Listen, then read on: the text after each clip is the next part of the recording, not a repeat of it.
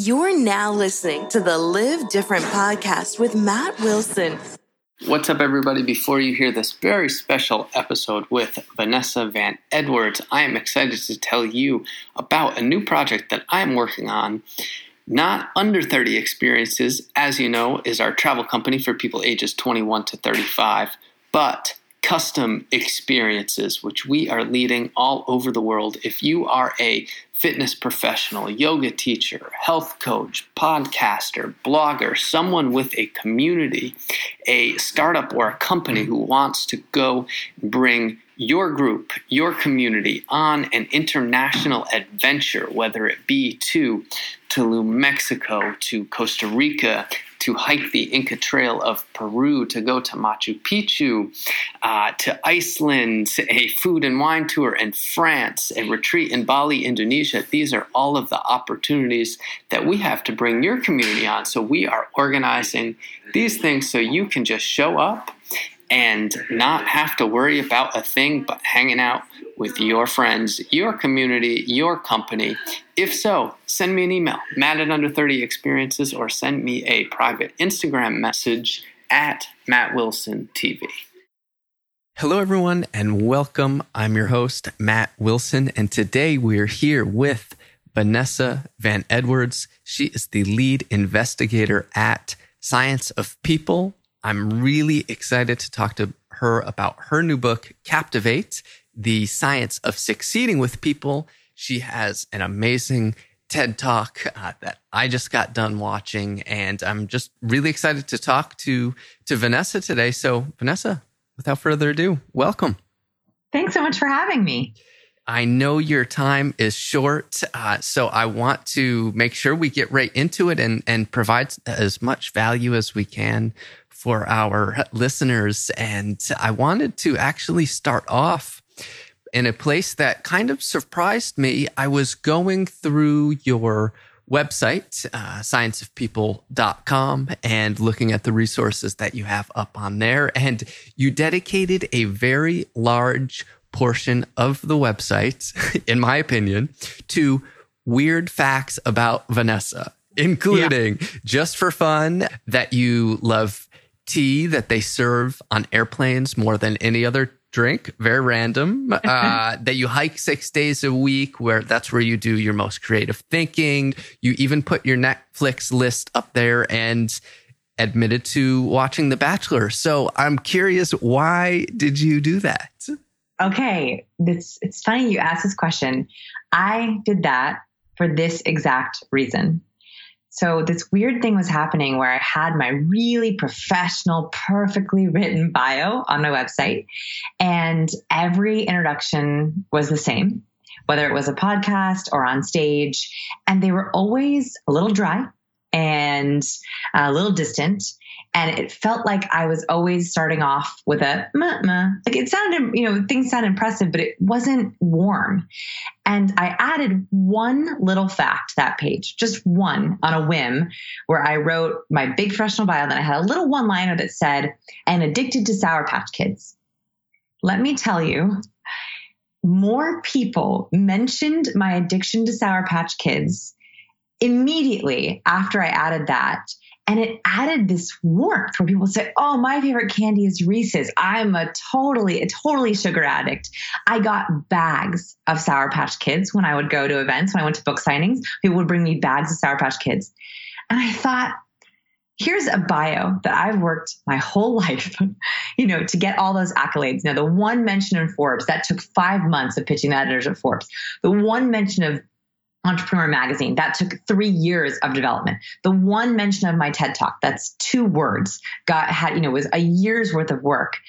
But this one kind of silly, kind of funny one liner creates more rapport and more congeniality than anything else. And so I just started adding more, more and more. And I then we get to have this great fun introduction, which I don't know if people listening find that I like tea on airplanes more interesting than my TED talk, but I probably would. Well, I find it interesting and also that you are a recovering boring and awkward person as you have described yourself. And this definitely seems like a great tool to be able to open up and establish yourself with whoever is whoever you're meeting. So I'm curious how people, uh, whether it's whether they have a big fancy bio or not, how can people be perceived as a little bit more warm when they meet people? Yeah, I think it's the the most important thing I've learned both in business and in my social life as an adult is the element of surprise is so underrated. And what I mean by that is remember when we were little and you were surprised all the time, right? I mean, I felt like I was constantly delighted and surprised by things growing up. And as you get older, first of all, you feel like you've seen it all. You know, when I was 22, I knew more than I know now. I felt like I knew it all, I'd seen it all. And so surprise became not only not essential, but actually indicative of me not knowing enough. And so I find that people will often feign not being surprised because they feel like they want to know it all. And what I've learned is as adults, we secretly, our inner child, our inner babies, our inner toddlers really still want to be surprised. And so what happens is at all these conferences, or maybe you're pitching investors, people who are listening, or maybe you're, um, you know, out there trying to get clients, whatever it is you're working on, people expect you to be doing what you're doing right? If you're pitching someone, they expect the pitch to come and they feel like they kind of know the basic outline of the pitch. If you're at a networking event, people kind of know what you're going to say. You're going to go up to them and, how are you? So what do you do? Where are you from? Great. What you drinking? Sounds good. Have a nice night. We'll connect on LinkedIn. Bye. Same. It's the same, same, same. Even though the job titles are a little different, people are different, the drink is different, it's still pretty much the same. And so if you can add in any small element of surprise, it's like giving a gift to the other person's brain. And I really mean start small. This could be a one liner at the end of your bio. It could be a PS at the bottom of your email signature. It could be instead of saying, Hey, we should grab coffee tips sometime, instead of saying that, which we've all heard a million times before, you say, Hey, we should grab hot cocoa sometime.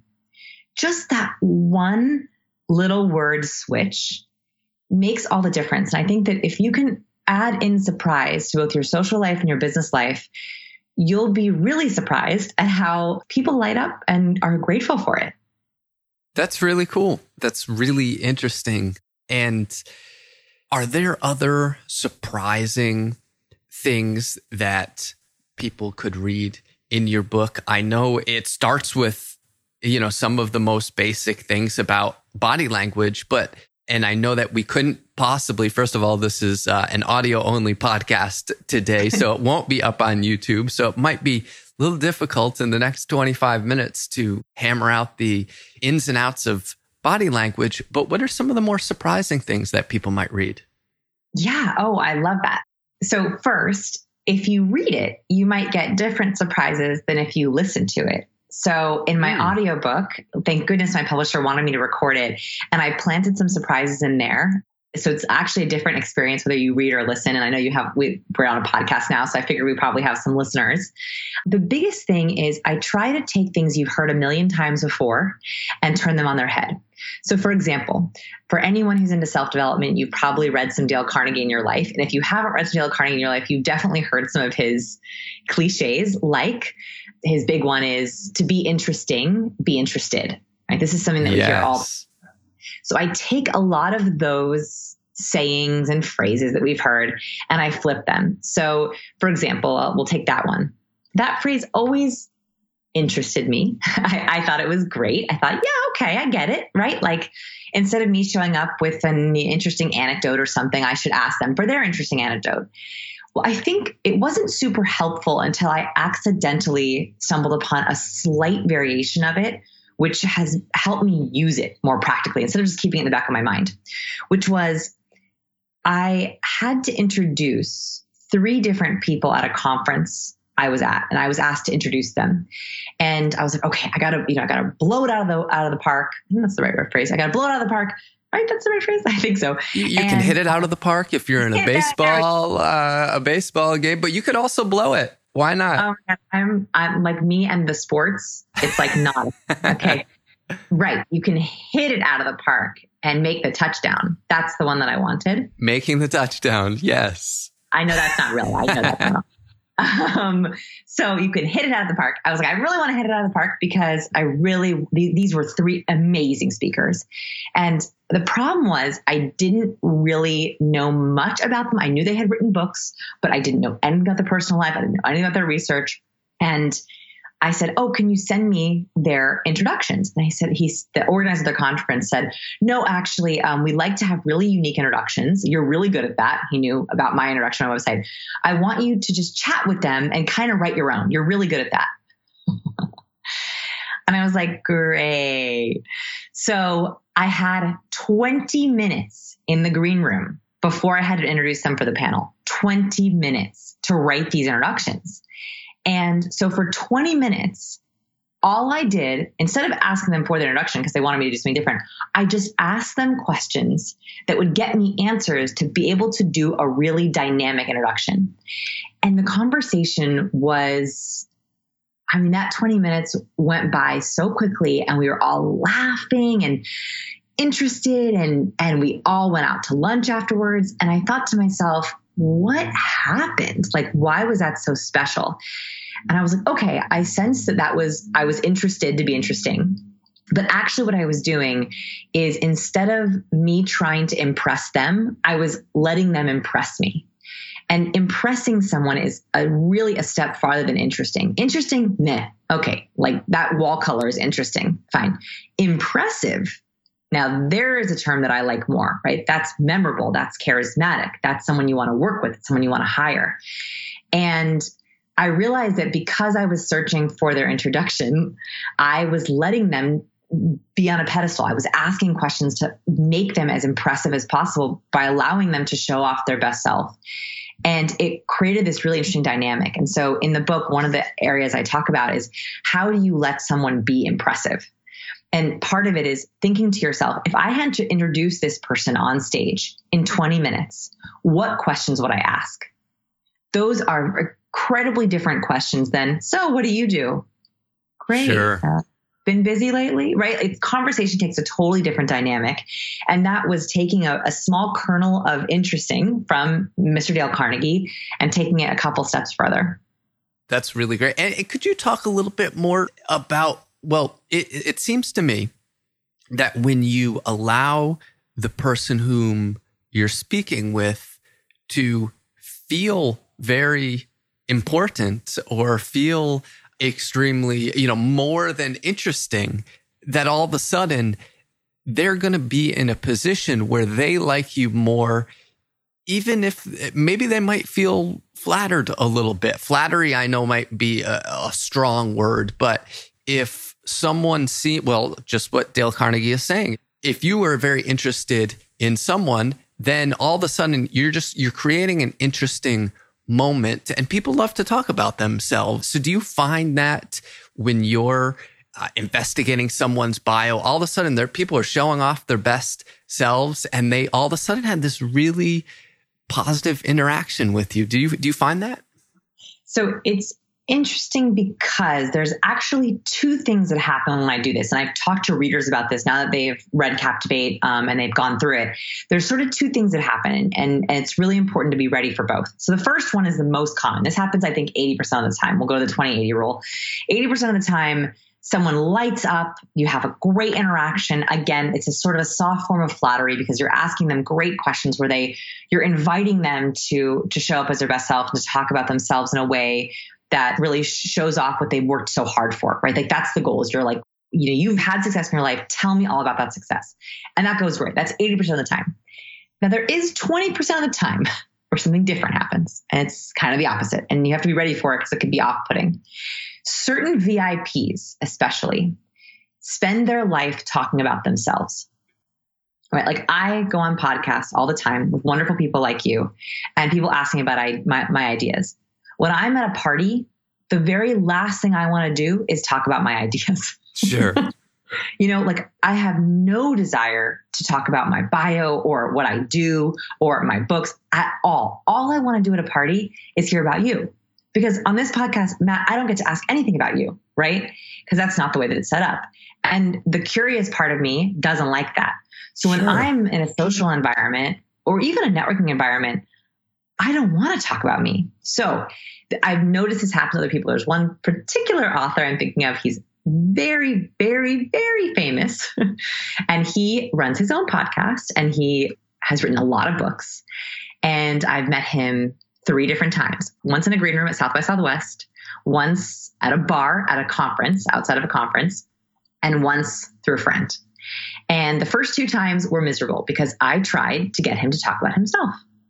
And I didn't realize this until much later that actually the other option is that they don't want to be the entertainer, they want to be entertained. And in that moment, you have a unique opportunity, which is then you don't go into your pitch or you impressing them, but they do want to have their curiosity piqued because they are so constantly talking about themselves. And so the other option is that, okay, if they don't want to talk about themselves, they're giving you really short answers. Like if you ask them a really like a, you know, so are you working on anything exciting recently? Uh, yeah, a couple things here and there. Okay, that's a sign They probably don't want to talk about their projects, even if they are working on something exciting. That is your opportunity to talk about something exciting that you are working on. And you should always, always have that answer in your back pocket.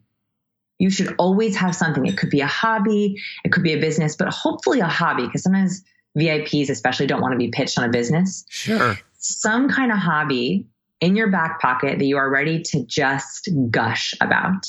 And so what happened was this third time is I tried again, try, try, try again. And, um, you know, he kind of rebuffed me and gave me a really curt answer. And so I, I was like, well, you know, I'm, I'm working on something really exciting. He raised his eyebrows. He looked at me. He looked at me for the first time and he said, oh, really? What? Because everyone wants, if you say, hey, I'm working on something really exciting, someone wants to know what it is. And I told him about one of the projects I was working on. It was not work related, it was totally fun. And we had a fantastic conversation about it. But it took three times and almost three fails to get to that place. And so those are one, you should, two pieces of challenges for yourself is come up with a really great back pocket tool you can talk about that's not a pitch or work related. And two, practice getting someone else to kind of spark with what they're working on if they're willing. No, I I really appreciate that because especially when you're in a social setting and you say, I think you even said it before, what do you do? It's like, when, right? When I'm working, when I'm, you know, when I'm with my family, it's important to have other things to, to speak about other than your next exciting project or your next you know what what you do between the hours of of 9 to 5 so i'm curious vanessa how people can develop that in themselves yeah, I think this is a really important piece of self development. And I did a challenge for myself about a year ago where I decided I wasn't going to tell people what I did because I felt like it defined me. So I got to a place in my career. It was right after my book launch, and the book launch was really successful because I put literally my my life into this book launch, and it was I felt like all there was about me, right? Like I would see friends, they'd be like, "How was the book launch?" I'd be like, "Great." Right. and was all talk about like that was it, and I was like, something is not right here. Like that that should not be. Yes, I'm proud of it, but I am not captivate, right? Like my book is its own thing and it can't just be everything that I think about and talk about. So I made a challenge for myself that I would not talk about anything that I did. When someone asked me what I do, I would answer the question, well, I moonlight as a, because there's daylighting and moonlighting. Sure. And I could not say I'm an author. I could not say I run a lab. I could not talk about it.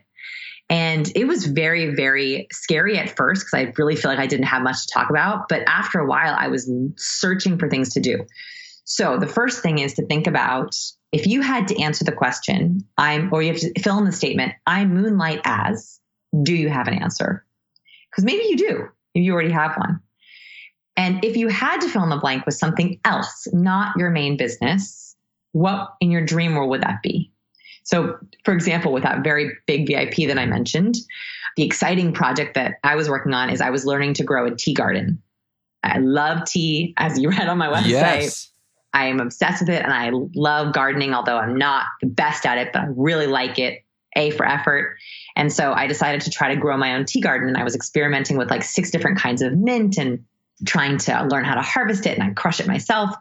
And so I can have a really long conversation with you about tea and gardening and uh, maybe even a little bit of kitchen herbs.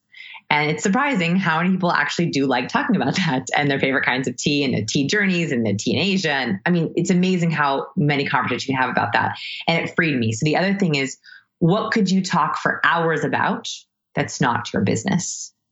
That's amazing. And it has piqued my interest. And I'm even going to ask you a tea question. And I know we have such little time, oh. but I want to visit a tea room. I'm a hardcore coffee drinker, as I actually told you before. I almost spilled my cup of coffee all over my laptop and tangled microphone cords. But I want to visit a tea room, but I don't actually even know what that is. I have not been to Japan. I know it's a place where you go and, it, okay, it, I'll tell you, in my mind, it's a place where you might go and very mindfully have a nice cup of tea and it might feel very zen or this is something that is built up in my mind maybe it's just like any other coffee shop except they serve tea give me a, a brief primer on how i can scratch this itch in my life oh yeah. You have two choices and they're very exciting in my mind. Uh, one is you can go posh or you can go real. So mm-hmm. posh just as fun is when you go to high tea typically in a, a british hotel. It could be anywhere around the world. You most big international chains have some kind of high tea service. And I will tell you, it is fun to be spoiled. They have scones with clotted cream, deep English breakfast tea, beautiful dark black teas, and you get pastries and sandwiches without crust. Posh, fun. Everyone should experience it. So I would say you're in Bali, you could go to any international, big international chain and have a lovely high tea with black tea experience. Or you can do the real deal, and that would be going more the green tea route. And I live in Portland, Oregon, so you're probably gonna have to fly to Portland for this, but it's worth it. Is um, in Portland, Oregon, there is an incredible Japanese tea room in the Japanese Gardens, and Japanese Garden is has won awards as being one of the best Japanese gardens in the United States. And they have an incredible tea room with real, authentic green tea, and I would recommend that if you want to go more hardcore.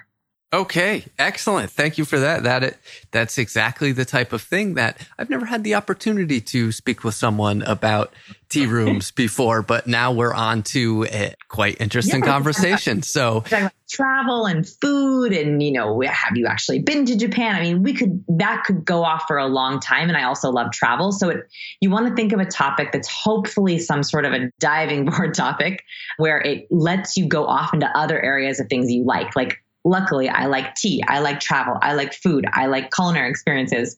All those things are we tend to go into those areas and that's also good. So for example if your hobby is horses you ride horses but you don't like farming you don't like mountains you don't like animals i would say maybe pick another one to talk about because that's probably the net where that topic is going to go off to next. No that that makes a lot of sense. And vanessa i wanted to ask you I find, uh, I'll, I'll say this delicately, but I find myself in a lot of conversations in my early 30s, and I find myself in so many conversations where I will sit down with a friend who I haven't seen in a little while, or maybe I see them all the time, and the entire all the person wants to talk about is their upcoming wedding or all the person wants to talk about is uh, you know the challenge no no offense the challenges of breastfeeding right? Uh, or it's like oh, yeah. sometimes i just want to talk about something more different right? Or or how good so my question is how can people a avoid just talking about the one thing that's extremely important and relevant to themselves in their their life at that moment but might not be interesting to everyone listening for the entire time. And then how can people when they find themselves in that situation then maybe drum up a conversation about a random thing like tea rooms that might be more interesting than just the the normal uh, I almost said rat race but you know what I mean.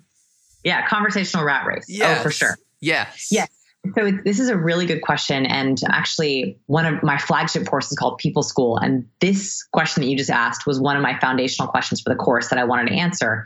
So I'm going to pull from that. And there's this concept that I created where I realized that almost everyone has a pet or a pest.